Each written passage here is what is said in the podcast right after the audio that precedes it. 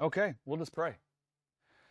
Thank you, Father, that uh, there's comfort for us in you, that there, there's strength for us in you. I just thank you, Lord, that uh, you haven't left us to be strong ourselves. You haven't left us alone um, when we feel weak, but that you're, you're with us to uphold our lives, to, to fill us with your strength, to cause us to overcome everything that tries to come against us in this world. I just thank you, Father, that, um, man, the compassion in your heart be put clearly on display today, that the grace that's in your hand be put clearly on display today, Lord, that we just find ourselves filled with your mercy and filled with your grace as we walk through this world. Thank you, Jesus. Amen. Glory to God. The name of the message is Help. Has anybody ever felt like that? Like help, like SOS, right? Um, and I think uh, more of us, I don't want to say more of us, all of us have felt that. All of us have felt that we needed help. And some of us are more stubborn than others, like me. And so for a long time, I don't need no help. I'm one of those guys, right? Where I don't, nah, I'm good. I'm going to sort it out myself. So I really get off into the pit before I, I scream for help. Um, but the, the name of the message is, is help. Um, and you'll, you'll probably see why I, I titled that by the time we get to the end. At the beginning, you might think, what does this have to do with help? Because what I want to look at today is, is resisting sin. And I want to look at what that's all about. And I want to look at where we find strength to resist sin or how we find ourselves to be resisting sin. And I know a lot of you guys in this church have heard me define sin a bunch of times. And so you might already be connecting there. Um, but I, for those of you that haven't thought of, of the definition um, for sin, you, you, you might get a new definition today, right? And so we, we, we read verses um, like Hebrews 12.1 that says, Wherefore, seeing we are surrounded um, are compassed about with so great a cloud of witnesses, let us lay aside every weight. Let us lay aside every weight. Do you know what the weight is? I mean, we just we just run through that. we don't even think about what the weight is that he's talking about. Let us lay aside every weight. Well, he's talking to people that had a weight on them. And you know what the weight they had on them was? They were trying to perfect themselves from sin. They were trying to cleanse themselves from sin. That was the weight they were carrying. And I know we come from a Christian world, guys. When we think of sin, we think of doing a bad behavior. We think of trying to be cleansed from being bad little boys or bad little girls because we did one of the thou shalt nots. But when it talks about the weight of trying to perfect yourself from sin, it's talking about trying to cleanse yourself from death. I promise you that's a heavy weight. If you are carrying the burden of trying to perfect your life from death.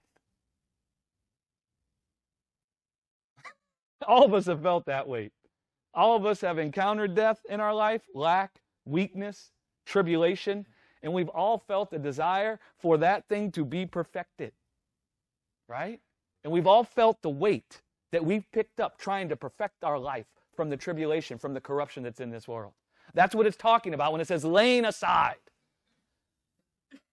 every weight, seeing as we are compassed about with so great a cloud of witnesses that can testify of the Lord Jesus and the faith that was revealed in the Lord Jesus. Seeing we have all these things that testify to us of the strength that's contained in Jesus, of the grace that manifested in Jesus, of the mercy that we see revealed about God's heart for us in the face of Jesus. Seeing we have all that, let us lay aside every weight and the sin that so easily besets us and let us run with the patience the race that is set before us. That's Hebrews 12:1. That's one of the verses we get resisting sin from. Right? Then we get James 4 7, and it says, Submit yourselves therefore to God, resist the devil, and he will flee from you. Again, when we think of resisting the devil, we think of resisting doing something bad. That's what we think of resisting of. The devil doesn't ever tempt you to do something bad. The devil tempts you to take up your own life. And when you take up your own life, I promise you, that's when bad's coming forth. Right?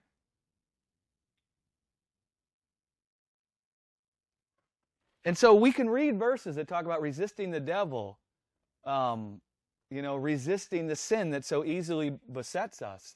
And we can read those verses. And if we don't see those verses in their proper context, if we don't what rightly divide the word of truth, we can go away thinking resisting sin is about using your willpower to not do something bad. And then we're not we're not laying aside the weight, every weight. I mean, we're picking up a very heavy weight in that moment. And we can look at it and think that's what resisting sin is, and then we go off to experience a life that's built upon our willpower, right? Well, we're judging ourselves by our ability to resist sin. And then we think God's judging us by our ability to resist sin. But guys, the resisting of sin is a passive action. Does everybody know what I mean when I say a passive action? Because it sounds almost like a contradiction or an oxymoron. How could you have a, a passive action? And so, what I mean by a passive action is that something else is doing the work. Something else is performing a work in you, and you're the beneficiary of the work. So you're not doing the work, but you benefiting from the work. Right? And in our society, it's very much like the concept of passive income. That's like a catchphrase with the millennials and in society today. Generating lots of revenue streams, passive income, right? And so the, the, the, concept of passive income, you're the beneficiary of something that is working on your behalf to earn you income. Something else is producing income and you're just benefiting from it. Well, it's the same way with resisting sin. You don't resist sin. In fact, you don't possess the ability to resist sin, and we'll get into why that's the case, but it's the grace of God that resists sin in us. We don't resist sin ourselves. God gives birth to himself in us, and then he resists on our behalf. That's how it works. That's what it looks like. Right? And so if, if you think you have to resist the sin, do you know what you're looking at? Yourself. You know what you're carrying? A heavy weight trying to perfect your life from injustices, trying to perfect your life from lack, trying to perfect your life from tribulation. But if you see that it's God that resists sin in you, do you know who you're looking at? Him. You're not looking at yourself. You know what happens when your eyes get fixed on the God that resists sin? Is you find Him born in you, and you find Him resisting on your behalf. And then you find yourself the beneficiary of His work to resist sin, right? Of His work to perfect you from death, which is what it means to be to, to resist sin. And so if you look at Paul, the Apostle Paul says that he labored more abundantly than them all. You guys remember that quote? He says he labored more abundantly than all the other apostles. But there's not a period at the end of him saying that. He goes on to explain the laboring. He says, Yet not I, but the grace of God was laboring in me. He goes on to describe it a different way when he says that he lives his life in this world by the faith of the Son of God. He says, It's no longer I that living, it's Christ that's living in me. He could say the same thing. I'm not resisting sin. My eyes are fixated on the faith that was revealed in Jesus, and that is resisting sin in me. That's why he said he lived his life in the world by the faith of the Son of God, by the faith that was revealed in Jesus Christ. I'm walking in this world with my eyes fixated on the faith that is Jesus Christ, and that is animating me with the grace of God. And the grace of God is working in me, and I'm a spectator. Listen, if you're actually doing the work to produce peace and love and joy, if you're actually doing the work to produce a good life, listen, you're not really able to enjoy the life. But if someone else is building uh, you a good life or hath built you a good life and you're just participating and experiencing their good work, listen, man, it's nice being a spectator. And so Paul's much laboring was a passive action. I mean, he says, I was out there doing more than everyone, all the other apostles combined. But it was a passive action that was going on in Paul. It wasn't his own strength that was doing the work. He was the beneficiary of God working in him. Right? And so that's the foundation from where we're going to look at resisting sin. That it's God who resists sin. So that our eyes get fixated on God and not on ourselves. Because I promise you, there's no strength in you to resist sin. And you'll see why when we get to the end. God's the only one who has the strength to resist sin. And so if you want to find yourself having resisted the sin that so easily besets us, right, in the day of temptation, you want your eyes to be fixated on God. Glory to God. So Hebrews 4, this is where we're going to take most all of our stuff. We're going to take it from the book of Hebrews. Hebrews 4 says, Seeing then that we have a great high priest that has passed into the heavens, Jesus, the Son of God. This is Hebrews chapter 4, verse 14. Seeing that we have a great high priest that has passed into the heavens, Jesus, the Son of God, let us hold fast our profession. For we have not a high priest which cannot be touched with the feeling of our infirmities, but was in all points tempted like as we are, yet without sin. Let us therefore come boldly unto the throne of grace, that we may obtain mercy and find grace to help in time of need. Right? So when guys, when we're experiencing the infirmity, the weakness that comes from being clothed in perishable flesh. You want to know why you feel weakness? I mean, some people want to know why do I even feel weakness? Do you know why you feel weakness? Because you got a body that's perishable. A perishable body can feel weakness. And so when, when we are experiencing the, the infirmity that comes from being clothed in a perishable body and that comes from walking in a world that is shadowed by death, what we find in God is a compassionate kindness towards us. That's what we find in God, right?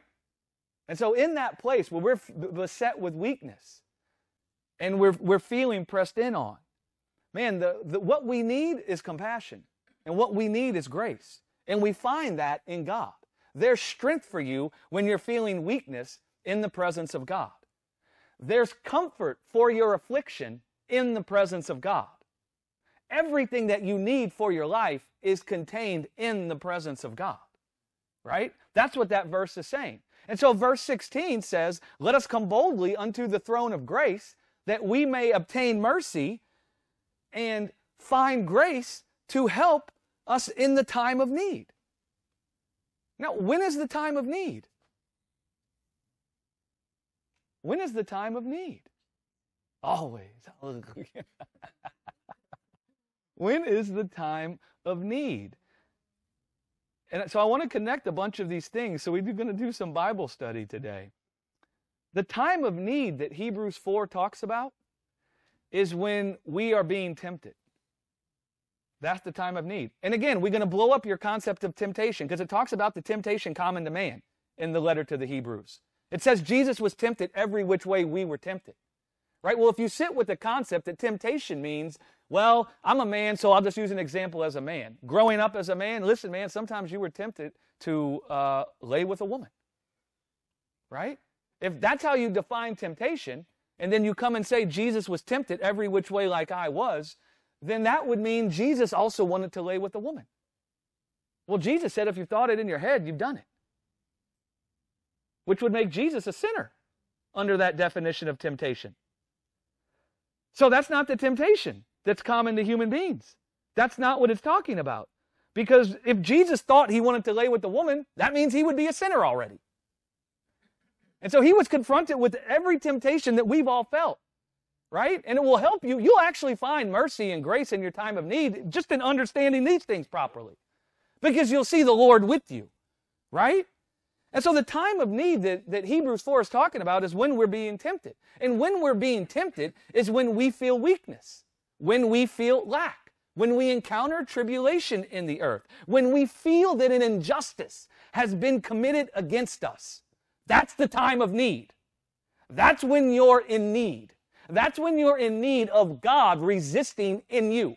That's when you're in need of the mercy that's in God, the compassion that's in His heart. That's when you're in need of the grace that's contained in the Lord. That's when you're in need of it. Right? That's when we need God. That's when we're being tempted. And you know what we're being tempted to do when we feel weakness, when we feel lack, when we encounter tribulation? When we experience injustice in this world.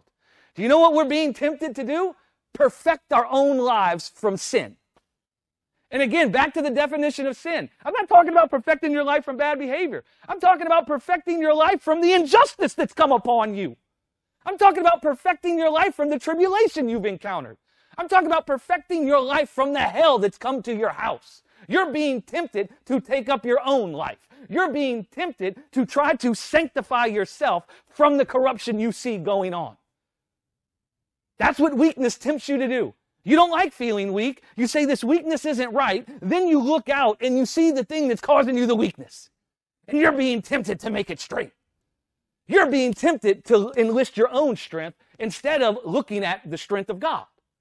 These guys in the letter to the Hebrews, they saw corruption and death all around them still.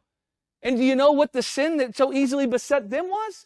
They thought, we're going to be sanctified from sin by performing the works of the law still, offering sacrifices still, doing baptism still. That's how we're going to be sanctified. They were tempted by what they saw going on around them to continue to try to sanctify themselves from sin. That's why the author of Hebrews says, Seeing we have such a great cloud of witnesses around us that testify of the Lord's ability to perfect us from sin. Let us lay aside that weight of trying to perfect ourselves from death. Let us lay aside the weight of trying to perfect ourselves from the injustices we've encountered in this world. Oh no. You know what I'm you know subconsciously what I'm telling you is God's going to help you stay on the cross.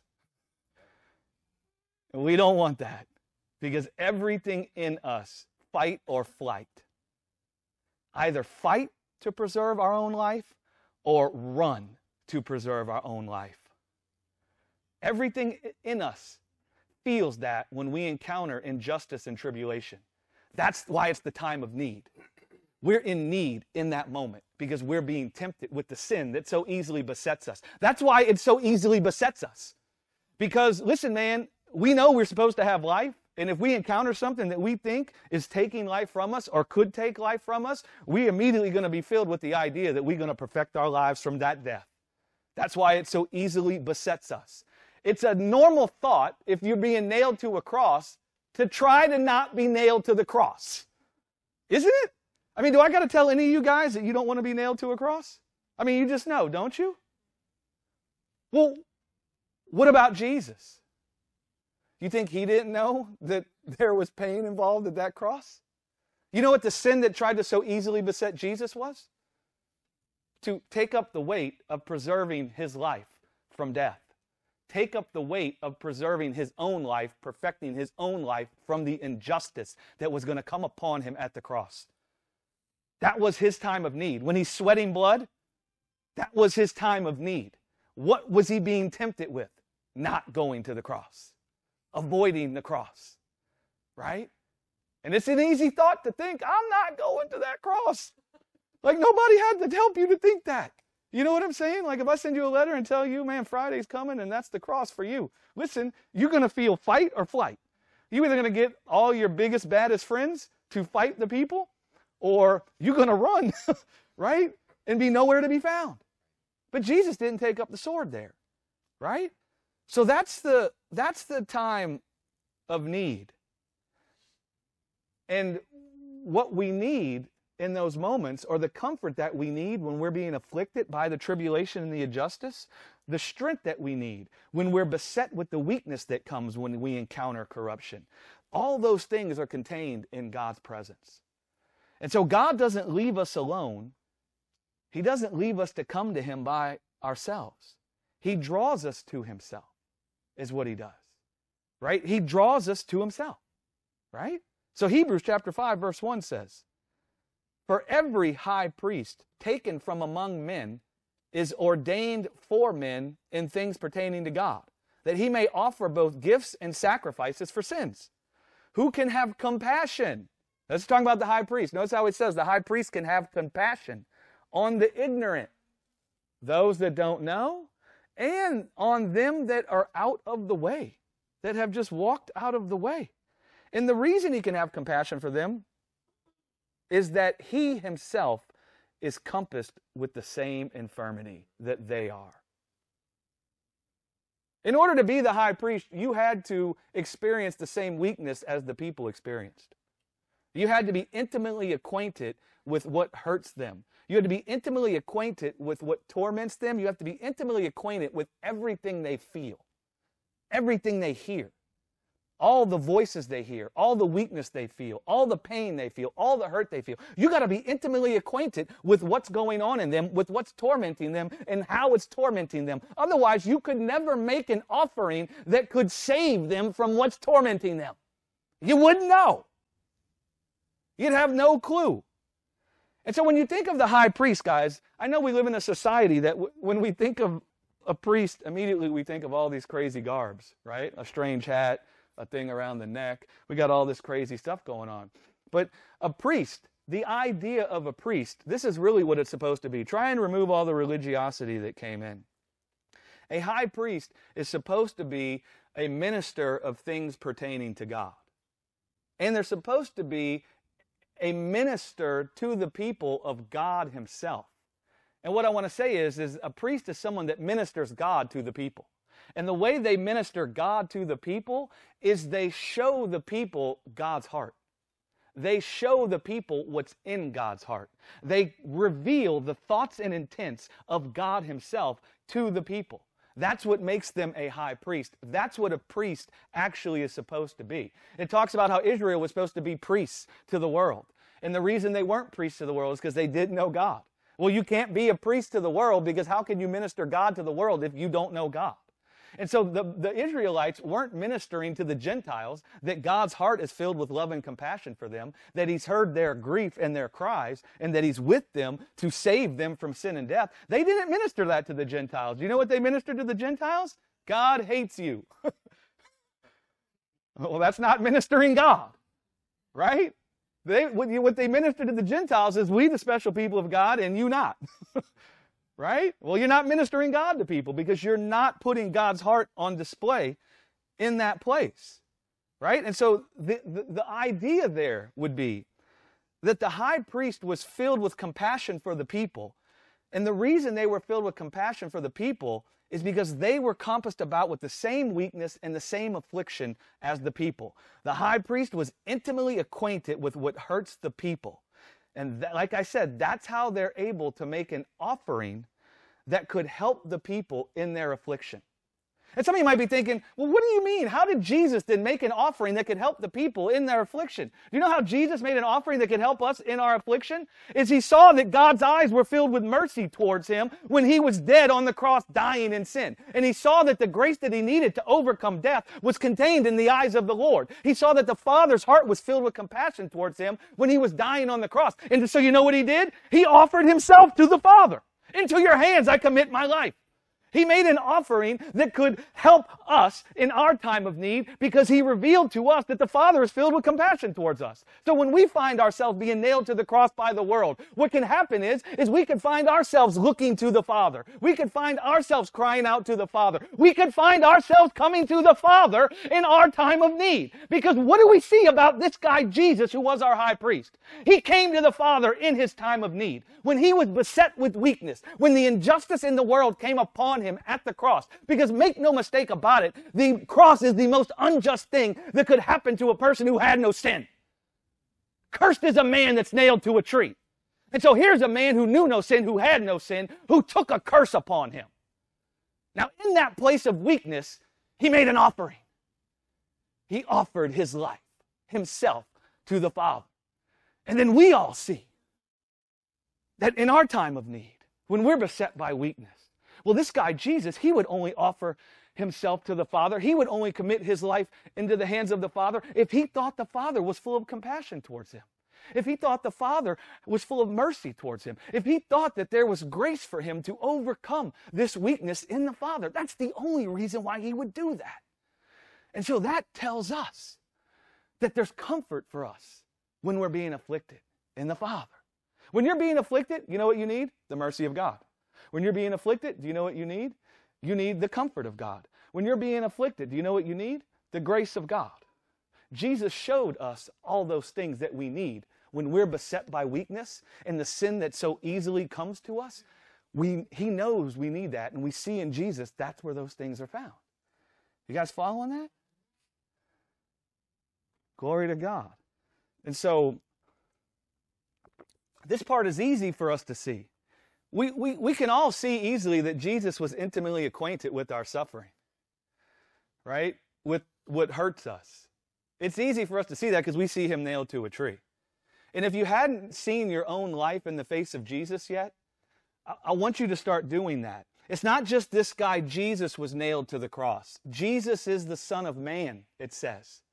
That means he's an image of you.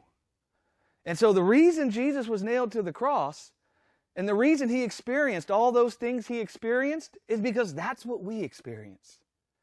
You've all been nailed to a cross by the world. You've all felt the same things Jesus felt.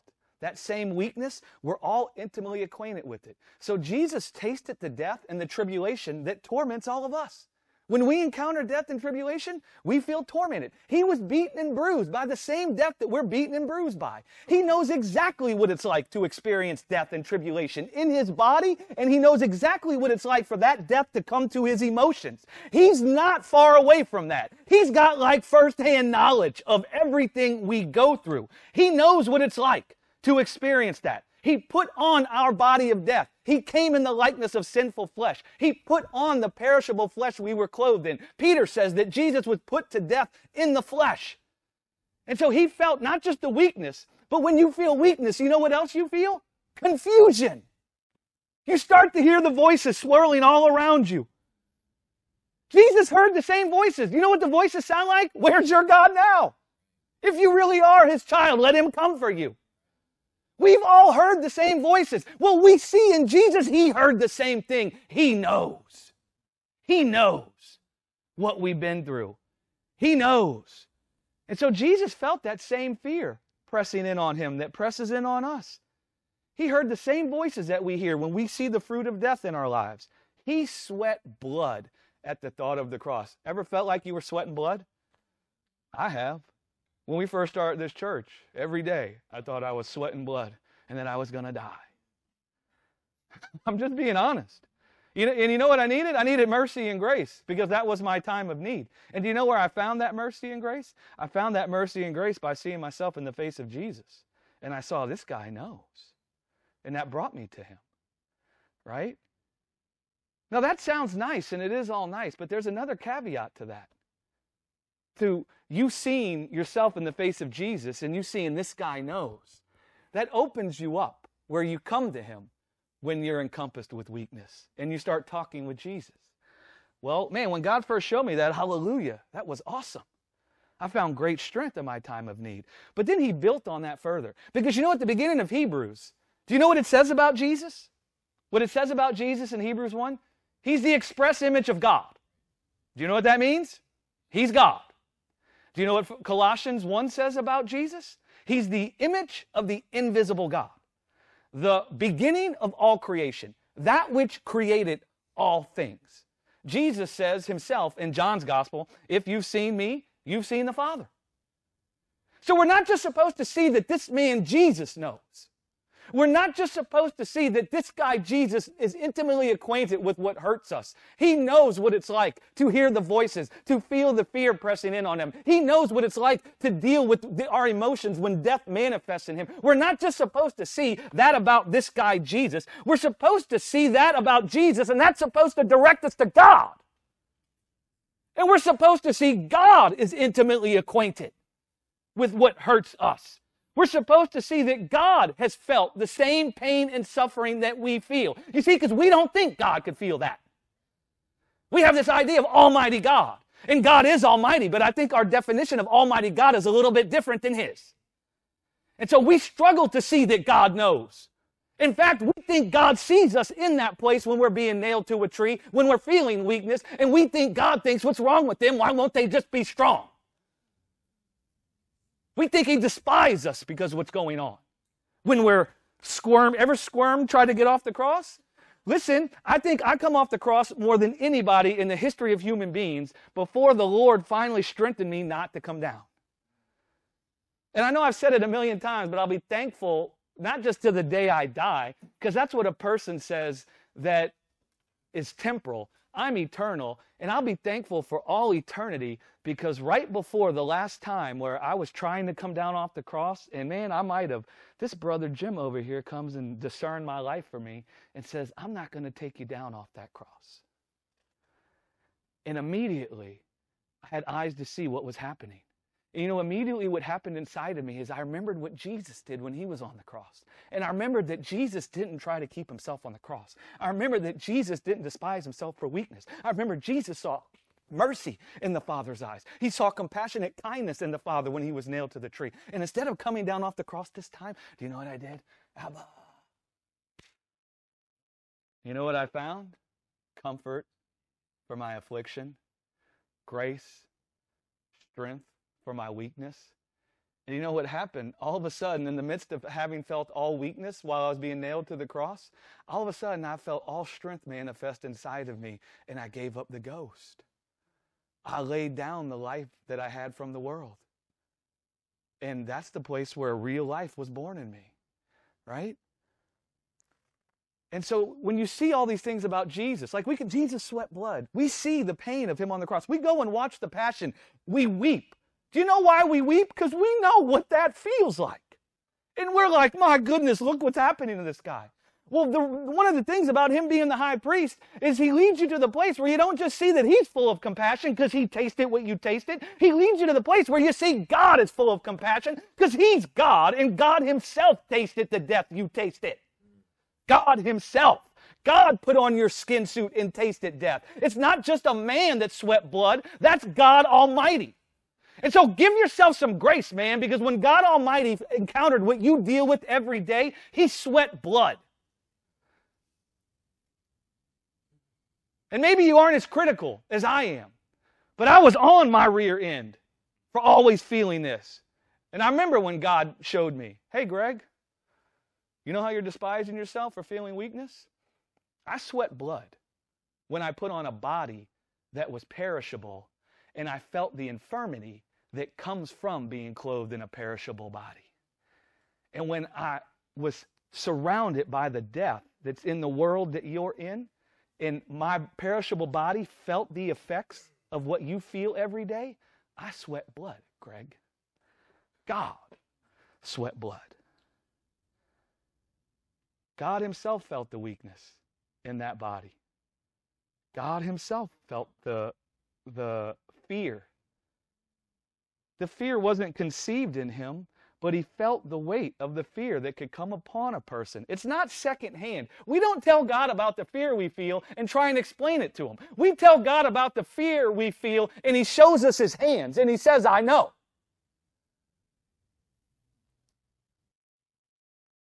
And so listen, when we see God himself, God Almighty, everlasting Father, Prince of Peace, wonderful counselor, mighty God. Mighty God seems inconsistent with sweating blood. But it isn't. Man, when we see that he sweat blood when he encountered what we face in this world, it says something to us all. And do you know what it says to us? He knows. Immediately, we don't feel judged in his presence. You don't feel judged in the presence of someone that knows what you've lived through. You find a camaraderie. You find yourself opening your heart. You find yourself sharing with them your deepest insecurities and thoughts and fears and pain and confusion because you know they won't judge you. You know that they know. You know you're going to find understanding and compassion there.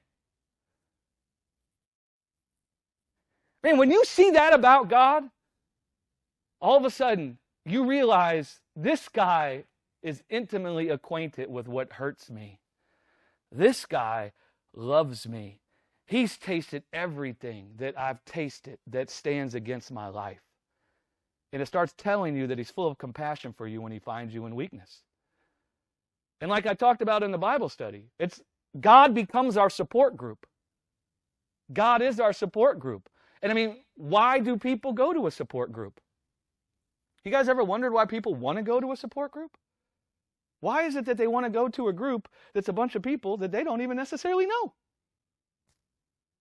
I mean, they got their friends, that people in their life, but they they're not they're not so comfortable there. Well, they're going to go find a support group. And the world encourages people to do that. And so, why do they do that? The reason they go to a support group is because they don't think that they're going to be judged. Do you know what they think they'll find or what they know they'll find at the support group? Compassion, understanding. They don't feel ashamed sharing their heart with those people because they think those people have walked in my shoes. Those people know what's happened to me. Those people know what can happen to a person that's encountered this. They understand. They won't condemn me for these things, right? That's why you go to a support group. You know, no one's going to despise you for your weakness. No one's going to be ashamed of you. No one's going to make you feel ashamed because of what you did or what happened to you because they've walked in your shoes. Hey, glory to God, man. And Brother Jim has done so many things for my life. He, this great example he tells of being in Bible college, and I hope you don't mind that I share, but you shared it publicly.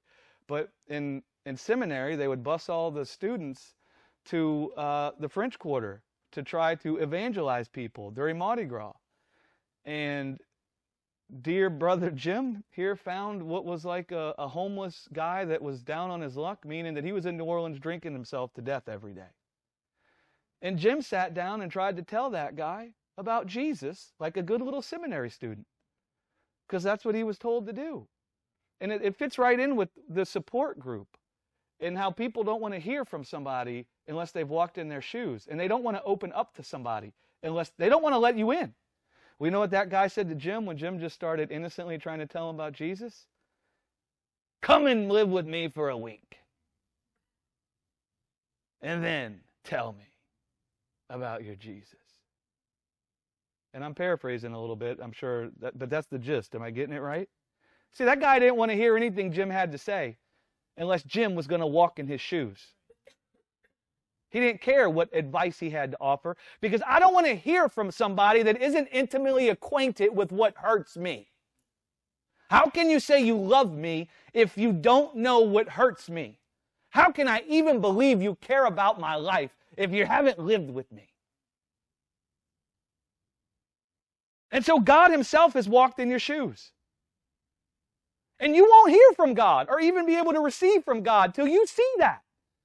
He can get stuff to you, but I'm talking about a stability that will permeate your being as you walk in this earth. And so he's busy trying to show you he has walked in your shoes. He does understand, and he does not despise you for your weakness. He does not despise you for the things you've done because of the fear of death. He doesn't despise you for wanting life. He doesn't despise you for trying to come down off the cross. And that's really what it is. The sin that so easily besets all of us is wanting to come down off the cross.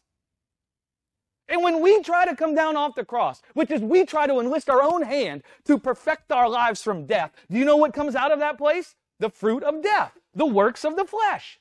And so God doesn't judge us for the works of the flesh. He sees what's really going on is we're coming down off the cross. He sees that we're not able to just be at rest while we're being nailed to a tree. He doesn't despise you for trying to get down when the world is crucifying you guys. Why do you think he came into the world and let the world crucify him? I was a lifeguard. A lifeguard doesn't despise the drowning person for flailing. And I promise you, you get an elbow to the face. You get hit, you, you, you're, gonna, you're probably going to end up bleeding. And they don't just do that, but they start trying to like push you under because they're dying and they're trying not to die. And so all they, you're like the, the life vest. And so they're just like, you're like a buoy. They think, I'm just going to press them down and I'll float on them. A lifeguard doesn't despise someone doing that. Do you know why? Because they understand that person is just fighting to live and not die. That's really what's going on, guys, when God sees us with the works of the flesh coming out of us. When we were nailing God, I mean, God just came to love us and to save us. And then we nailed him to a cross. And do you know what he saw? People fighting to live and not die. That's how he judged what was going on there. Right?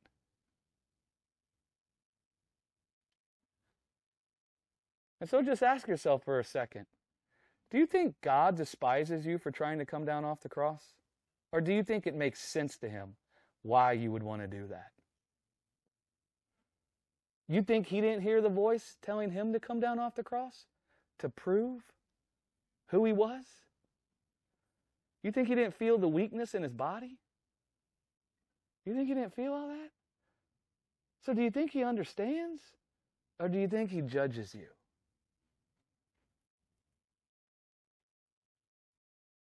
I mean, God never created you to experience death. You know what else God knows? This will mess people up. But God knows you don't have the ability to resist death in the flesh. He knows He's the only one who possesses the strength to resist sin and death in the flesh. He doesn't expect you to be able to stay up on the cross. Why do you think He came and got up on the cross? If he thought you could stay up on the cross, he would have just told you, stay on the cross.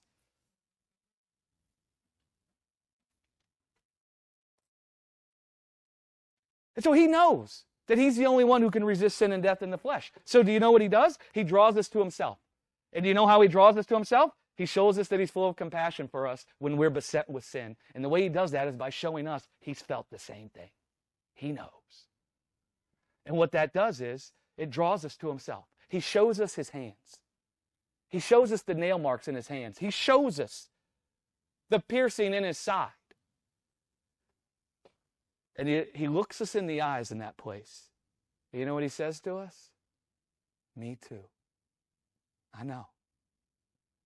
I know that feeling of uh, trying, I don't, the cross is evil. I know that feeling of death. And you see the compassion in my eyes right now? That's what we see in his eyes when he shows us that he knows and that he himself has felt that. And what happens is is that brings us close to him, right? Because we see that there's a, there's like comfort, there's understanding, there's compassion. There's a big gigantic hug in this guy's presence. And when we get there, there's grace for us in our time of need. There's strength. And I promise you, you're not coming to someone if you don't think they're intimately acquainted with what hurts you. That's when you're off isolated in the corner by yourself. Because you don't think you're getting a warm embrace. You think you're getting worldly chastisement. Right? Does that make any sense? You guys following that? Maybe all you guys aren't like this, but just to give you a personal example, in the past, I despised myself for weakness. And that's one of the things that kept me from coming to God. I, I thought that the weakness was a sign that something was wrong with me and that something was wrong with God. Well, if something's wrong with me and something's wrong with God, those are the only two people in the room. and so I ain't coming to Him and I am not at peace with myself. And if you ain't at peace with yourself and you don't think he's at peace with what you're going through, you ain't coming to him. And so that left me isolated and alone because I despised myself for this feeling of weakness. I thought the weakness was a sign God was far from me because I assumed that God could never feel this weakness. And so if I feel this weakness, it must mean he isn't here.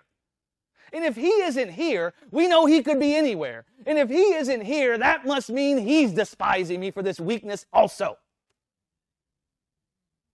And then I would feel isolated and alone. Right? But listen, there's grace for you. There was grace for me. There's grace for us in identifying with God in our weakness. If you can see yourself in the face of Almighty God when you're beset with weakness and you could see He's felt the same thing that you're feeling, listen, man, what happens is it's like a sharp two edged sword and it discerns your hearts and it tells you that the weakness you're feeling is not a sign God is far from you. It's not a sign that life is far from you. It's not a sign that your life is being overcome. Do you know what it's a sign of? Death isn't right and you feel it. That's the weakness this body feels. It's that death isn't right, and this body feels that it isn't right. And when it comes upon this body, we feel it's not right. That's the weakness that comes. Well, there's strength in a life that overcomes death in the flesh. But you ain't coming to the guy who has a life that overcomes death in the flesh if you don't see he knows. And you don't see he's intimately acquainted with that weakness you feel. and that he doesn't despise you, but that he's a compassionate high priest. That's when you come running up into daddy's lap. Abba! Like Jesus. Jesus said, and let's let the don't suffer the children not to come sit in my lap. The children were coming to get in Jesus' lap. Jesus is God. When Jesus was showing us the Son of Man on the cross, when he cried out, Abba, do you know what he did? He became as a little child.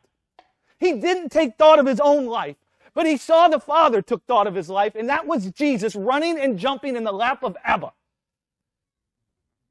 Why? Because he saw compassion. Mm. Glory to God. Hebrews chapter 12, verse 1. Wherefore, seeing we are also compassed about with so great a cloud of witnesses, let us lay aside every weight and the sin that does so easily beset us, and let us run with patience the race that is set before us. Looking unto Jesus, looking unto Jesus, the author and finisher of faith. That word "are" is italicized. It ain't really there. I could say that that's the author and finisher of my faith, but apart from me, he's still the author and finisher of faith itself. That's the point it's trying to make. Looking unto Jesus, the author and finisher of faith, who for the joy that was set before him endured the cross, despising the shame, and is set down at the right hand of the throne of God. So, how do you run the race? How do you lay aside every weight and the sin that so easily besets us? How do you do that? Because it tells you right there. Do you do it by gritting your teeth? Do you do it by your willpower? Do you do it by your own strength? Do you do it with all your praise and worship? Do you do it with the money you give at church? Do you do it with all the service you perform at church? Is that how it says that you do it? What does it say? Looking unto Jesus. See how that's a passive action?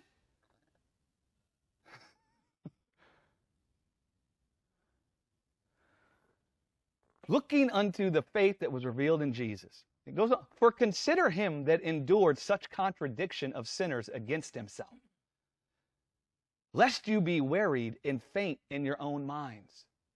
You have not resisted unto blood, striving against sin. Do you know who has resisted unto blood, striving against sin? Jesus. What's the heavy weight that so easily besets us? Wanting to perfect our lives from sin. That's striving against sin. I was telling Dave on the way here that we're all busy with some form of death management. We're all busy with some form of trying to perfect our lives from the death that's in the world or the corruption that's in the world. That's what we're all busy with. Well, the author of Hebrews would come in here and say, You have not strived against sin unto blood. What he's saying is, you can't manage death. You can't perfect death. You can't perfect your life from the corruption and the tribulation you see. God's the only one who could do that. Consider Him because He has warred against sin unto His blood being poured out. You have not resisted unto blood, striving against sin. So the sin that so easily besets us, which is how we, one of the things we began speaking about, the sin that so easily besets us is unbelief. That's the sin that the letter to Hebrews is talking about. Hebrews 4 says the children of Israel didn't enter the promised land. They didn't enter God's rest, even though the work had been finished from before the foundation of the world. And it says the reason they didn't enter in was because of unbelief. That's what it says. You can go and read it. So our time of need is when we're being tempted with unbelief. That's when our time of need is. Now, guys, when I'm talking about unbelief, the context of unbelief isn't just talking about obtaining eternal salvation. It's not talking about unbelief that Jesus is the Messiah. It's not talking about unbelief that Jesus is the Son of God. It's not talking about unbelief that Jesus was sent by God or unbelief in the historical events that Jesus died on the cross and he was raised from the dead. But do you know what it is talking about, that unbelief? Unbelief that God is with us Ever thought God wasn't with you? That's the sin that so easily besets us. Did you have to work hard to think God wasn't with you, or did it just come upon you like a thief in the night? Were you like walking along thinking God's great, everything's great, hunky dory, loo loo, skip to my loo loo loo, skip to my loo, and then all of a sudden, bam, where's God? It so easily besets us. So the unbelief that so easily besets us is unbelief that God's with us, having already sanctified our lives from death. It's unbelief that God has already cleansed us from the death that's in the world. Unbelief that He's already perfected us from the injustice in the world. Unbelief that He's already given us a spotless and, and life without blemish. Why do you think the Hebrews were still performing animal sacrifices and baptisms and cleansings? Because they were in unbelief that God had already perfected them from sin and death. And so the unbelief that so easily besets us as we walk around in this world, we see the tribulation, we see the corruption in this world, we see the injustices in this world, and we see the life that's in this world is full of spots and blemishes. And those things are tempting us to believe that our life is full of spots and blemishes, and that we need to now take up the weight of perfecting our life from death. That's the sin that so easily besets us. We lose sight of the Lamb God provided to perfect us from sin and death. We lose sight of the fact that He hath cleansed us from the wound of death that sin was serving us with. That's why you feel so upset. If you go to the doctor and get a bad report, they slap that x ray up on the thing and they show you the spot. Everybody feels it. You know what you're feeling? Weakness because you think your life is being corrupted by sin. And make no mistake about it, cancer is a sin. Well, we don't despise anybody for having a cancer, do we? Well, that's what it means to be beset by a sin, afflicted. We see that spot, and it's trying to tell us your life hasn't been perfected. Your life hasn't been sanctified. You haven't been delivered from death. You don't have an incorruptible life. Look.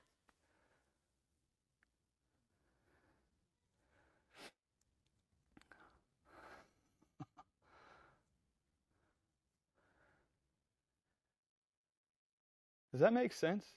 You guys seeing this dynamic? The sin that so easily besets us? It's real easy to think your life is being overcome. You go to the doctor and they slap that x ray up on the thing and push the lights through it, and you look at that and you see the spot. It's real. You don't need no help to think your life is being overcome. You don't need no help to think, how could this be happening? You don't need any help to think, where's God now? That's the sin that so easily besets us. We're being tempted in that day to try to take up our own life. We're being tempted in that day to try to deliver ourselves from sin and death. We're being tempted to come down off the cross, right? That's the temptation common to man. They tempted Jesus to come down off the cross. What was nailing him to the cross? The world. What's the temptation that's common to you? The world has nailed you to the cross, and it's tempting you to come down. You need strength not to come down. In fact, it's impossible for you not to come down.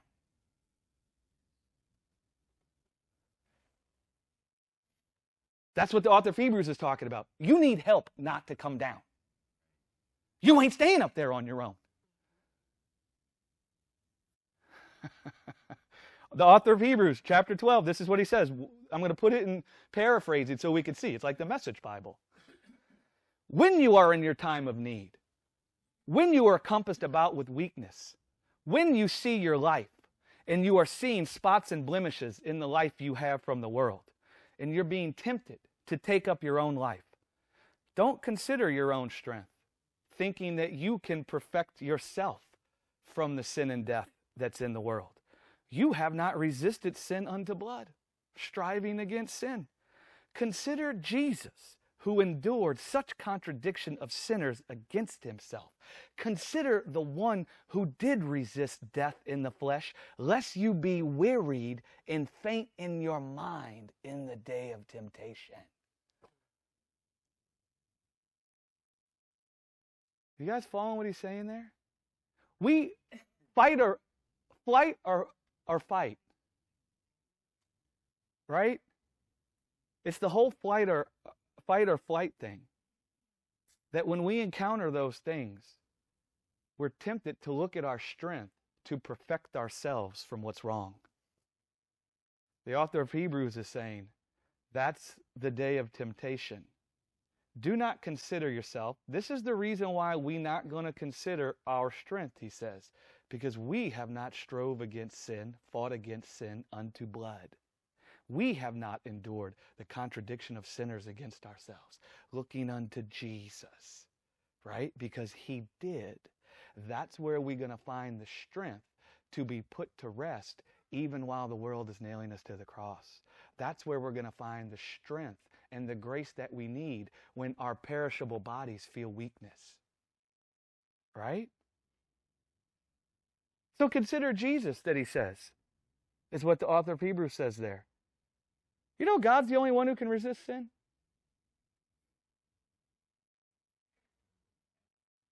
God's the only one who can resist sin. He's the only one not coming down off the cross. God doesn't even expect you to be able to resist sin on your own. Once death entered, he knew. He knew he's the only one who could resist sin. He knew he's the only one not coming down off the cross. He knows he's the only one who can resist death. And that's what we ought to think of when we think of resisting sin, because that would really help us to understand what we're dealing with. And it would really help us to understand that we can't resist sin. The resisting of sin is the resisting of death. The wages of sin is death. So when we think of resisting sin, we ought to sin, we ought to think of resisting death.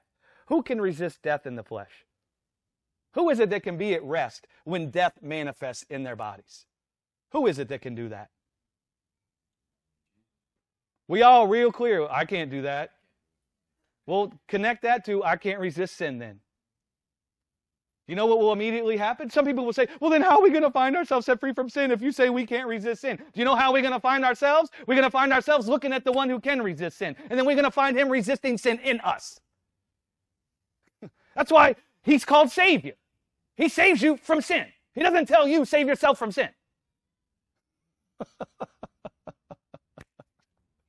God's the only one who can be at rest in the presence of death coming upon him. He's the only one. Hebrews says Jesus was tempted in every way we were tempted, yet without sin. Jesus resisted sin on the cross. But you know what that looks like? He resisted death. That's why it says he drove, strove against sin unto blood. He was striving against death.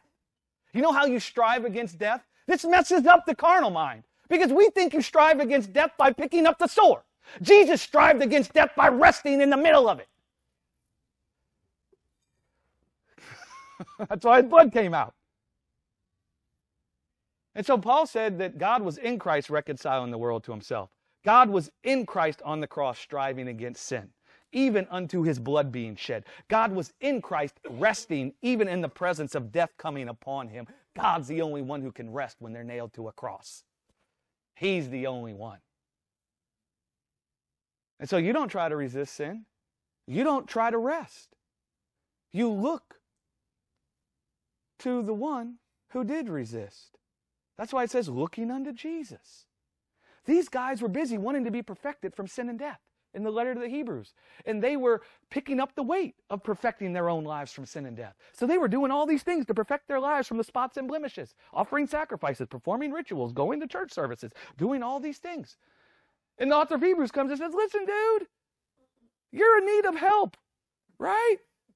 Because the sin that so easily besets us has come upon you. If you desire to be perfected from sin, if you desire to see your life overcome the injustices you see in this world, if you desire to find strength when you feel weakness because of all the calamity going on around you, man, looking unto Jesus, you have not strove against sin unto blood. oh. So, the power to find the grace of God laboring in you. And the language is important because one way of saying something will cause you to try to do it yourself, another way will put you squarely in the place when you're looking to God. The power to find the grace of God laboring in you. I said the grace of God will labor in you. God's not trying to get you to resist. He's asking you like a gentleman, can I come and resist in you? Will you let me resist in you? That's what he's asking you. The power to find God laboring in you, resisting sin on your behalf, is found in looking unto Jesus, the Alpha and Omega of faith, the beginning and end of faith. And you don't want to know how God resists sin in you? Do you know how he resists sin in you? He shows you the gift that he has in his hand to give you in Jesus. He shows you what he has for you in the resurrected Jesus seated at his right hand. He shows you the substance of everything you've ever desired for life in Jesus seated at his right hand. He shows you Jesus and he shows you the spotless life you've always wanted. He shows you Jesus and he shows you a life that's been cleansed from sin and death. He shows you Jesus and he shows you the justice from the world that your heart cries out for. He shows you Jesus and he shows you how he served you with the desire of your heart. He sets his glory before you. He shows you how He served you with the glorious life that you've always wanted a life that's been perfected from sin. When you think of a life perfected from sin, it's a life perfected from death. God labors in you, resisting sin for you by showing you a life that's perfected for death and by showing you how He gave it to you as a gift. And now your eyes are set on a perfect, spotless life with no blemish on it. And you see, that's what the Father has given me that labors inside of you. It tells you your life has been perfected from death when the world nails you to a tree. And that fills you with strength in the midst of the weakness that your body feels because your body's still perishable. Mm. Like it says in the scriptures, for the glory set before Jesus, what does it say? His heart disesteemed the shame of the cross. His heart disesteemed the cross. Do you know why it disesteemed the cross? Because he saw the perfect, spotless, unblemished life that his heart longed for when he was nailed to the tree. He saw that it's in the Father, and the Father's in him, and he's in the Father. And so that resisted in him. The revelation of Jesus resists sin in you. And what I want to say is only eternal life can resist death. Only eternal life can resist death. And do you know how Jesus strove against sin even unto his blood? Again, it's striving against death. Do you know how he strove against death? Remember, how do you strive against death? You rest in its presence. You know how he rested in the presence of all death? He saw the eternal life that's without spot or blemish, and he saw that life is in me. That will perfect your conscience from the spots and blemishes that are there when you look at the life you have from the world and you see that life being overcome. Because it isn't just that you look at a life that you see in the world that has spots and blemishes, but your conscience becomes filled with spots and blemishes also. And you're needing your conscience to be perfected from a life that has corruption. And do you know how your conscience will be perfected from a life that has corruption? You behold eternal life. And so eternal life is the only thing that can resist death. Eternal life is the only thing that can be at rest in the presence of death. It's the only thing that can resist death. It's the only thing that can resist the temptation that comes from death. It's the only thing. The only thing that can resist the temptation that comes from death is if eternal life can dwell in a flesh that can die. And then that flesh that is dying can see the incorruptible seed abiding in it. And then that flesh that is dying is put to rest because the eternal life that is in them, striving against death, perfecting the conscience from spots and blemishes, right?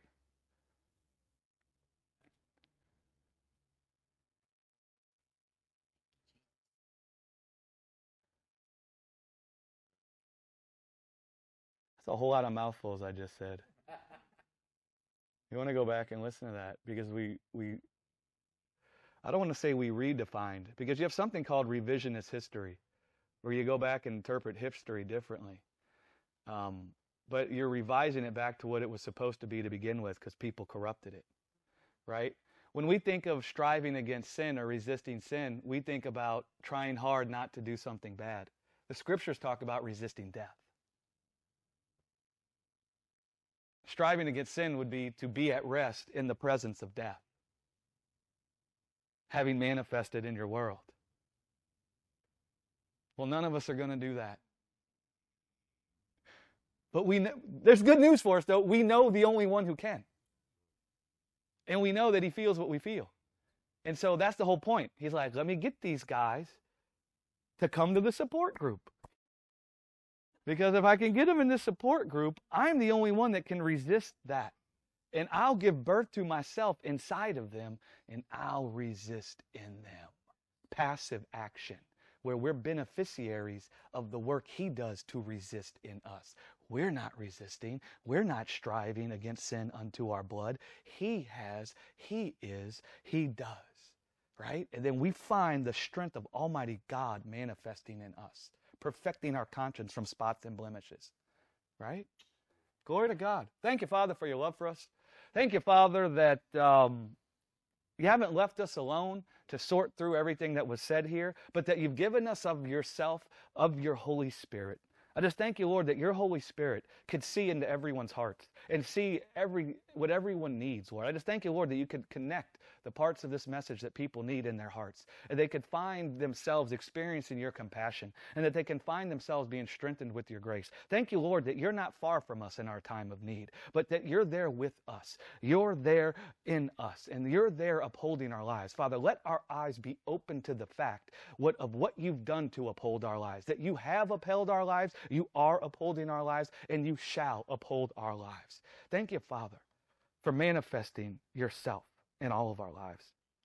Amen. Glory to God. You guys are awesome. Thank you for letting me preach for so long.